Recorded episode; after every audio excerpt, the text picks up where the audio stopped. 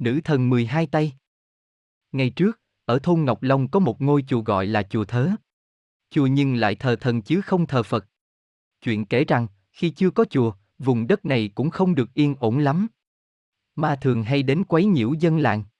Nhiều người cùng nhau bàn tính dựng một ngôi chùa để mong cầu Phật có thể cho phép màu đánh lui ma quái. Nhưng không biết Phật có xét cho sự cầu khấn này không mà ma vẫn không thôi quấy nhiễu. Đã có câu phương ngôn, buộc chùa Nga, ma chùa thớ, lưu truyền, làm cho nhiều người kinh hoàng. Kẻ xa không dám đến, kẻ ở gần thì muốn bỏ làng đi. Không phải là ma ở trong chùa. Ma vốn ở ngoài biển Đông. Chúng từ biển kéo vào, từng bầy phá phách, gây bệnh tật, làm cho người và vật trong làng ốm yếu, chết dịch rất nhiều. Dân chúng đã cầu đồng thiết tướng, tìm đủ cách đối phó, đề phòng mà không sao, trị nổi. Bấy giờ trong làng có một cô gái đã lớn tuổi, nhưng không chịu lấy chồng. Chuyện ma quỷ làm cô tức giận. Cô tự nguyện đêm đêm vào ở trong chùa để đánh nhau với ma quỷ.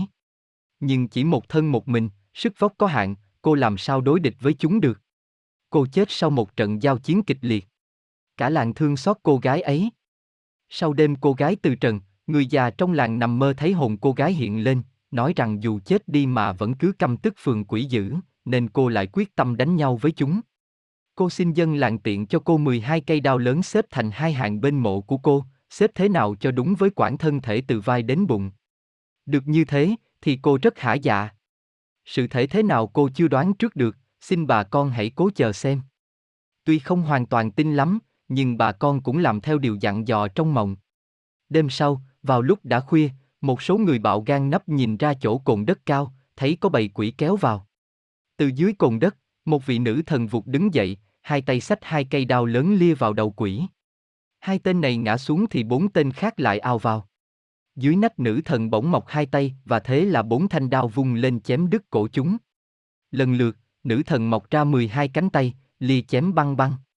Lũ quỷ xông vào lớp nào là ngã ra lớp ấy. Số quỷ chết đã nhiều, cả 12 lưỡi đao quằn mẻ mà chưa chém hết bọn kéo vào tiếp ứng.